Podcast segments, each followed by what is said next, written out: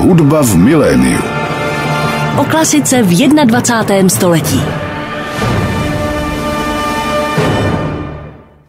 Milí posluchači, máte naladěno Rádio Klasik Praha a začíná další díl pořadu Hudba v miléniu. 5. února od 18 hodin proběhne v klubu Salsita na Smíchově benefiční koncert, který pořádá na dobrou věc spolek Lieder Company. Výtěžek koncertu poputuje humanitárnímu projektu Itibo, který provozuje zdravotnické zařízení v jihozápadní Keni. A můj dnešní host v tomto pořadu bude jedním z účinkujících tohoto koncertu, ale také je to mladý baritonista, rodák z Kyjova, který kromě písňového repertoáru také účinkuje v řadě českých a slovenských divadel a zaznamenal úspěch v mnoha soutěžích, třeba namátkou v soutěži Pražský pěvec v roce 2018, dvakrát měl druhé místo v soutěži Juventus Kanti a nejspíše nejvýznamnější soutěž Antonína Dvořáka v Karlových Varech, kde získal už před 5 lety druhé místo a řadu zvláštních cen a kde se loni stal absolutním vítězem. Od roku 2020 také studuje na Akademii ve Vídni a povídat si dnes budeme s baritonistou Robinem Červinkem. Dobrý den. Dobrý den. Vy jste pěvec, tak já bych začal vaším hlasem. Bariton je ten střední hlas, tedy mezi tenorem a basem. Já jsem si vždycky říkal, že na to se dá trošku dívat jako na půl prázdnou nebo na půl plnou sklenici, že buď to můžete brát jako jistou výhodu, a nebo naopak si můžete říkat, že nemůžete pořádně ani do těch výšek, ani do těch hloubek. Jak se na to díváte? Je to pro vás ta zlatá střední cesta, nebo jste si třeba někdy přál ve skrytu duše být tenoristou nebo basistou? No, je to trošku složitější právě, jak říkáte, záleží na úhlu pohledu. A pro mě je to tak, že samozřejmě mám svůj hlas rád a jsem rád za to, že jsem baritonista, ale někdy je to teda taky trošku obtížné v tom, že nás baritonistů je opravdu hodně, tím, že je to vlastně ten střed. Gaussova křivka, ano, jak si napovídá, že to bude nejběžnější hlas zároveň. Je to tak, takže opravdu ti tenoristi nebo basisti mají trošku výhodu oproti nám baritonistům, že jich není tolik. Takže párkrát jsem si určitě v životě řekl, že proč třeba nejsem tenorista, nebo že bych měl třeba tu cestu jednodušší, nebo že bych se mohl třeba lépe prosadit, ale teď už vlastně jsem nějak tak jako sám se sebou spokojený a neřeším, co by kdyby. Z hlediska toho uplatnění mně připadá, že jednou z možných cest je také stát se basbaritonistou, těch myslím, že je v poslední době na trhu hodně a někdy si říkám, jestli to třeba není proto, že díky tomu mohou ti lidé pak zpívat role z obou oborů. O tom jste neuvažoval, že byste se stal basbaritonistou. Je to tak, ale taky to není úplně pro každého. Musí tam mít člověk vlastně ten aspoň část toho basového rejstříku nebo aspoň část té basové polohy. A to v mém případě není, takže já spíš bych mohl jít do tenoru, protože jsem vyšší bariton, takže spíš ta cesta by byla do toho tenoru, tak nějaké možná lehčí tenorové party bych možná taky zvládl. Případně samozřejmě ty hlavní role a ty role těch milovníků v těch operách a tak dále, to všechno ti tenoristé jaksi mají. Je třeba nějaká vaše vysněná baritonová role, kterou byste si jednou chtěl zaspívat? Určitě těch rolí je spousta, například Mozartův Don Giovanni nebo Rossiniho Figaro, co si myslím, že jsou takové opravdu krásné, velké a vděčné role. Které... Co z takových těch větších, třeba dramatičtějších rolí? Máte tam něco? Rigoleta, Jaga? Určitě. Zatím na to jsem jako úplně nepomýšlel, protože cítím, že ten hlas potřebuje vývoj a potřebuje dozrát. Myslím si, že na to je teď v tuto chvíli ještě brzo, ale do budoucna určitě, jak jste zmínil, Rigoletto nebo Nabucco, určitě tyto verdiovské postavy bych si taky jako dokázal představit. To vyžaduje určitě i hereckou průpravu vlastně, tady tyhle ty dramatické role, ano, samozřejmě, tam člověk asi musí být i hodně dobře herecky připraven. Jak vy to máte vlastně s herectvím? Tak s herectvím jsem se setkal až vlastně na Janáčkově akademii muzických umění v Brně, protože předtím jsem vlastně nestudoval zpěv na konzervatoři. Takže v tomto mám takovou, řekl bych, menší nevýhodu, že vlastně někteří ti mí kolegové, kteří studovali už na konzervatoři, tak tu průpravu hereckou měli o něco dřív přece jenom.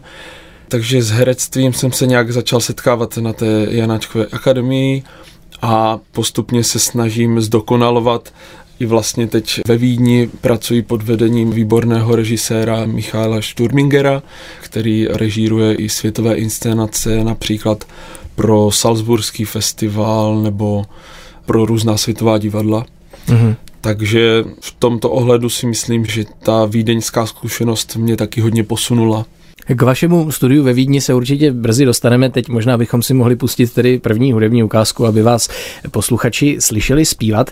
Máme tady několik nahrávek, které jsou pozoruhodné tím, že jsou to studentské snímky. My konkrétně teď jako první ukázku uslyšíme píseň od Marcela Dupré z cyklu À l'ami perdu. Píseň číslo 2 se jmenuje Quand je l'embrasserai a byla nahrána 7. prosince ve Zvukovém studiu Hudební akademie muzických umění. Vy tam zpíváte za klavírního doprovodu Jana Duška, hudební režie se ujal Benjamín Hájek, mistrem zvuku byl Lukáš Velemínský a pedagogickými supervizory nahrávky byly Silva Stejskalová, Aleš Dvořák a Ondřej Urban. To je dobré zmínit, zpívá Robin Červinek. Zmínili jsme tedy už vaše studium ve Vídni. Já jsem se dočetl, že vy jste tam začal studovat v roce 2020, to znamená v době covidu.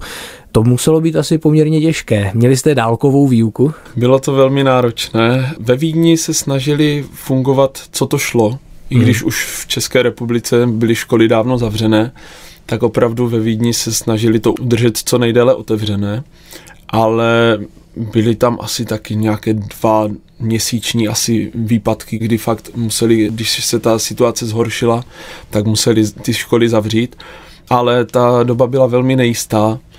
Vlastně ještě k tomu studiu, jak jsem se tam dostal, já jsem se hlásil na Erasmus a poprvé, když jsem se hlásil asi ve 3. ročníku na Janáčkově akademii, tak to nevyšlo a řekl jsem si, že to zkusím o rok později a to zrovna právě přišel covid a dostal jsem odpověď, že v tomto roce vůbec Erasmus jako neotvírají a že jediná možnost, jak se na školu dostat, je zkusit normální přijímačky na magisterské studium. A tím, že vlastně byl covid a všechno fungovalo tak nějak online, takže stačilo jenom poslat své nahrávky, motivační monolog a to vlastně stačilo k tomu přijetí. A dostal jsem odpověď, teda, že jsem byl přijat, což jsem vůbec nečekal. Vlastně poprvé to nevyšlo na Erasmus a teď to vyšlo na vlastně toho magistra, na regulérní studium denní. Tak za to jsem byl opravdu strašně rád. A bylo to hodně veselé, no, někdy. Hlavně, když jsme třeba zkoušeli každý den operu, tak jsme museli opravdu každý den chodit na testy před těma zkouškama. To znamenalo vždycky třeba přivstat si o hodinu dříve a trávit hodinu prostě na těch testech, což nebylo příjemné zrovna 2krát. Ještě pro zpěváka, když vám před zkouškou strkali do nosu vlastně ten stěr. Ano. A zažil jste někdy dálkovou výuku zpěvu třeba?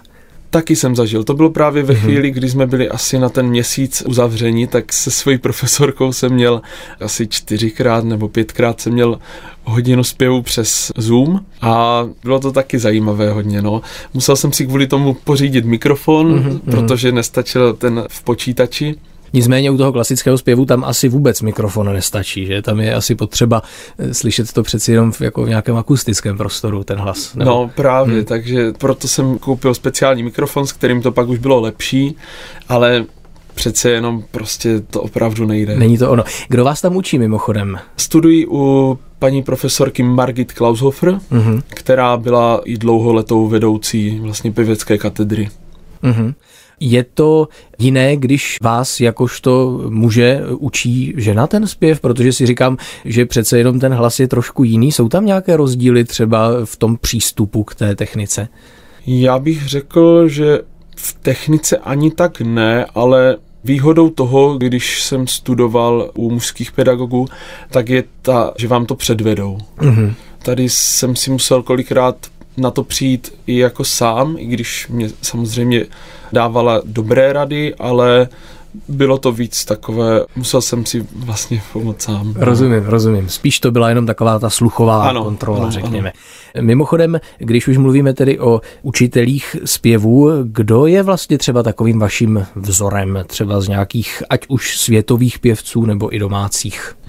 No tak z těch světových bych zmínil třeba na písňový repertoár, hodně rád poslouchám Fischera-Dieskau, a nebo také Thomase Hampsona, z těch domácích například pan Kusněr, nebo samozřejmě taky Adam Plachetka, kterého jsem byl na mistrovských kurzech v Litni.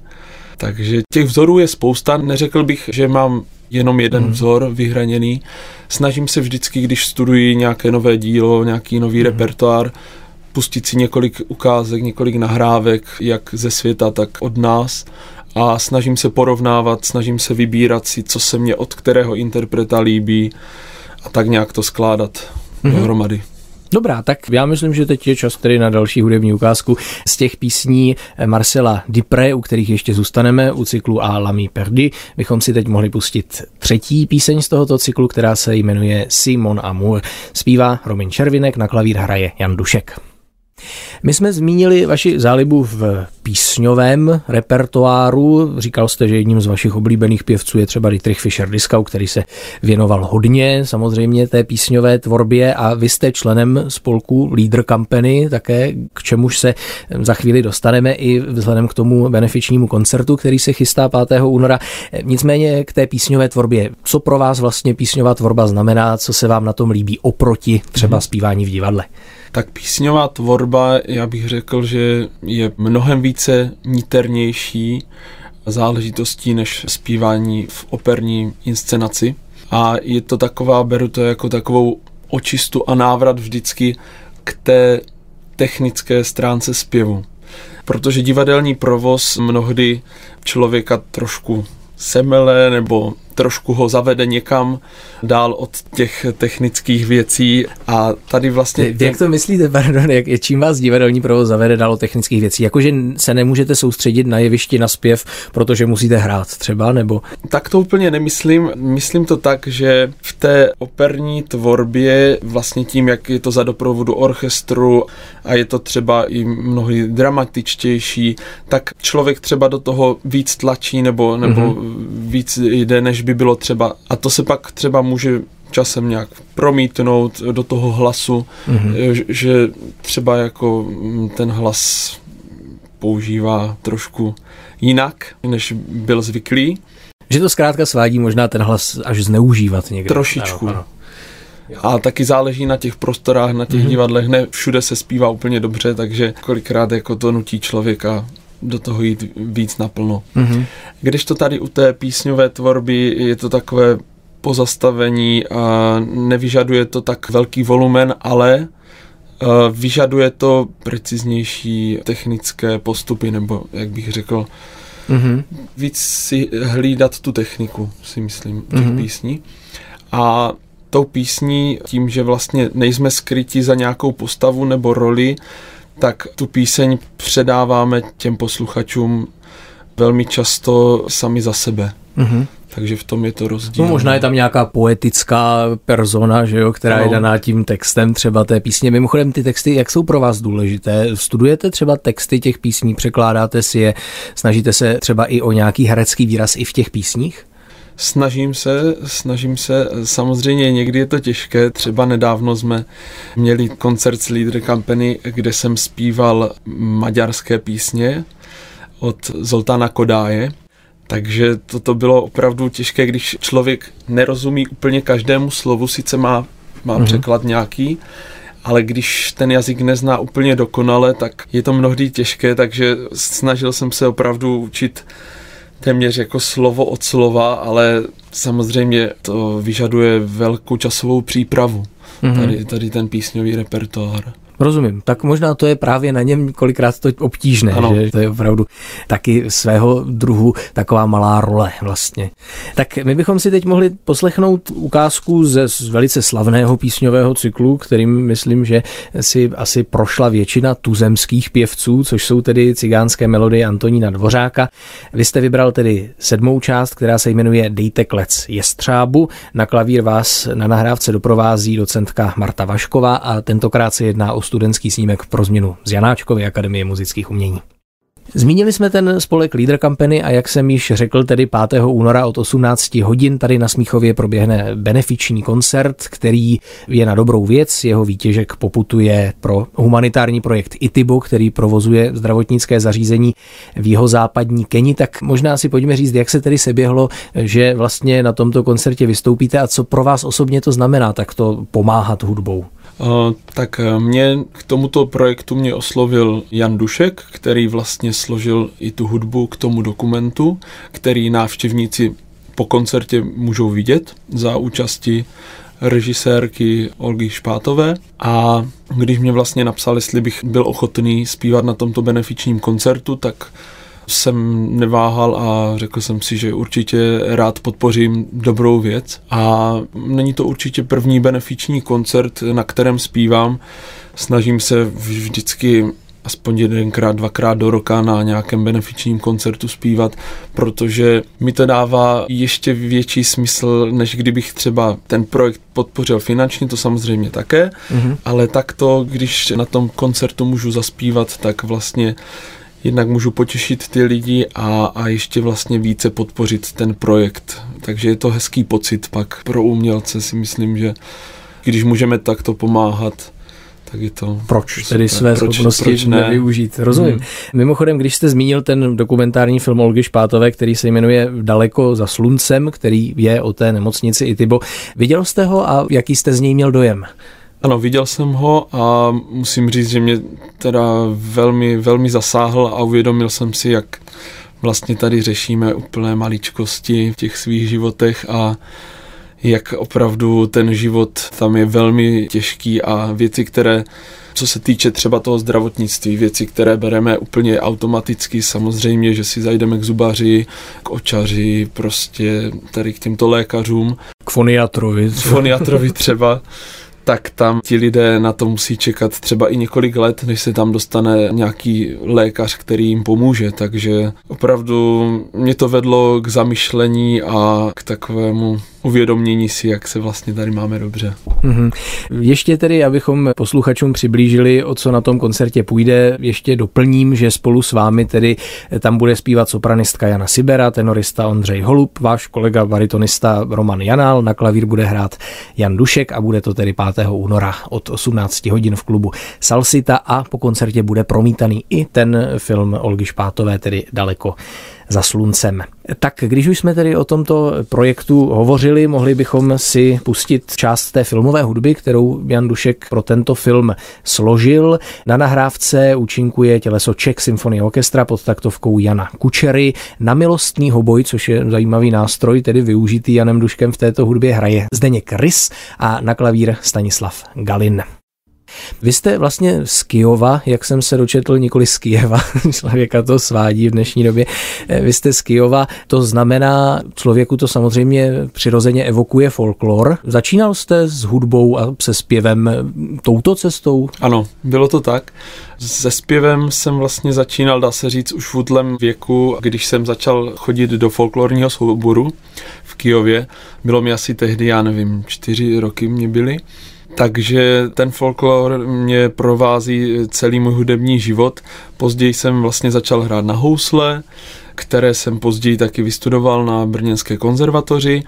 No a ten zpěv vlastně byl pořád součástí toho muzikantského projevu nějak i v té cimbálové muzice. A zpěvu jsem se teda začal věnovat až později. Začal jsem navštěvovat základní uměleckou školu asi v 15 letech. Na obor zpěv a později jsem navštěvoval soukromé hodiny u Davida Senducha v Brně, který mě vlastně připravil pak na Janáčkovu akademii. Takže ale ten folklor občas ještě si zahraju s cymbálkou, Stále ještě. Stále, jo. Když je čas, tak ještě si rád odskočím. On ten zpěv v té lidové hudbě kolikrát mi přijde, že je docela podobný tomu opernímu projevu. Jsou tam určité společné rysy, že? Je to tak, je podobný v tom, že ten zpěv musí být takový, jak říkáme na Kyjovsku, bohatýrský, takže není to žádné popové zpívání, ale je to opravdu zpěv naplno, opravdu se člověk musí opřít do té bránice a často říkáme, kdo víš a hlasitěji, tak ten vyhrává v folkloru, jo. Takže to je dobrá průprava vlastně. Určitě. Ano, ano. Vy jste jinak také zaznamenal úspěchy v řadě soutěží, jak jsme již tedy vyjmenovávali na začátku tohoto pořadu. V loni jste byl absolutním vítězem soutěže Antonína Dvořáka. Mně utkvěla slova Radka Baboráka, se kterým jsem mluvil na podzim, když tady v rámci Dvořákovy Prahy představoval mladé umělce, a on tehdy říkal, že dnes už úplně tak nestačí jenom ty soutěže a zkrátka hrát nebo zpívat dobře pro mladého interpreta, aby se prosadil, že dnes už je potřeba i spousta jiné sebeprezentace, například na internetu, v médiích, že už to není tak jednoduché jako za jejich časů, kdy jim říkali zkrátka hraj dobře, vyhraj nějakou soutěž a ostatní už pak přijde samo. Tak by mě zajímalo, jak se na to díváte vy tady na tuto problematiku.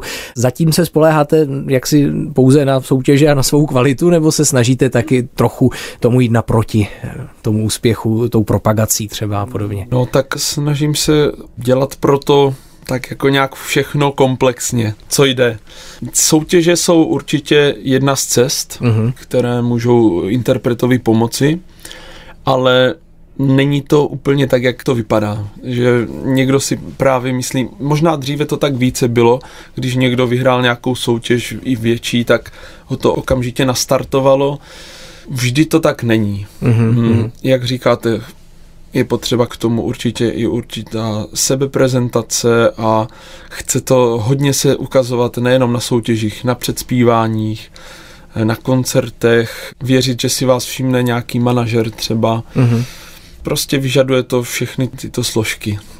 Když už tedy vlastně mluvíme tady o těch kariérních záležitostech, tam je asi důležitá i možná nějaká repertoárová šíře, ne, pro to uplatnění, aby člověk měl hodně možností, protože mi připadá, že třeba zvlášť tady u nás solista často nemá úplně na výběr, co vlastně bude zpívat, notabene třeba když je v angažmá někde v divadle. Umíte si vy představit třeba, že byste byl někde v angažmá na stálo, nebo zatím toto neplánujete? Dnes ta situace s tím angažmá je trošku složitější. Spousta operních domů vlastně od toho upouští nebo snižují ty stavy těch solistů, které mají v tom ansámblu, takže v dnešní době je to opravdu těžké se dostat do angažmá, bych řekl. Že vlastně ty místa si ti solisti hodně drží, a pokud se nestane něco nenadálého, tak to místo tam jako opravdu nevznikne. Ale dříve to bylo úplně jiné. Bavil jsem se třeba s kolegou ve Slovenském národním divadle a on říká, po škole jsem hned dostal nabídku do divadla, dostal jsem angažmá a bylo tady 50 solistů. Dnes v tom divadle je třeba 15. To je tím, že se šetří zřejmě. Určitě. Ano. Takže dokázal bych si představit zpívat v jednom divadle, mít nějaké angažmá, bylo by to určitě super, mít nějaké stále zázemí, ale zatím tato možnost není a snažím se nějak hostovat po různých divadlech. Je to teda náročné na cestování, na osobní život. Člověk je pořád někde na cestách a pořád přijíždí z jednoho divadla do druhého. Ale bohužel to tak je, no. Je to taková ta horší část toho uměleckého života. A když už jsme zmínili tu repertoárovou šíři a že je třeba dobrá pro jaksi tedy zvýšení šancí na uplatnění, tak jak to máte třeba se soudobou hudbou? Zpíváte taky nějaké soudobé skladby? Se soudobou hudbou až tolik se jí nevěnuji, i když pár koncertů jsem odspíval. Naposledy, myslím, to bylo na podzim, v září, kdy jsme prováděli oratorium Svatá Ludmila, které napsal Jiří Miroslav Procházka. Takže občas, když tu nabídku... Pardon, což je taky zpěvák, že? Ano, vlastně, ano, je... baritonista nebo basbaritonista. A právě on zrovna nemohl, takže ten basový part jsem teda zpíval já.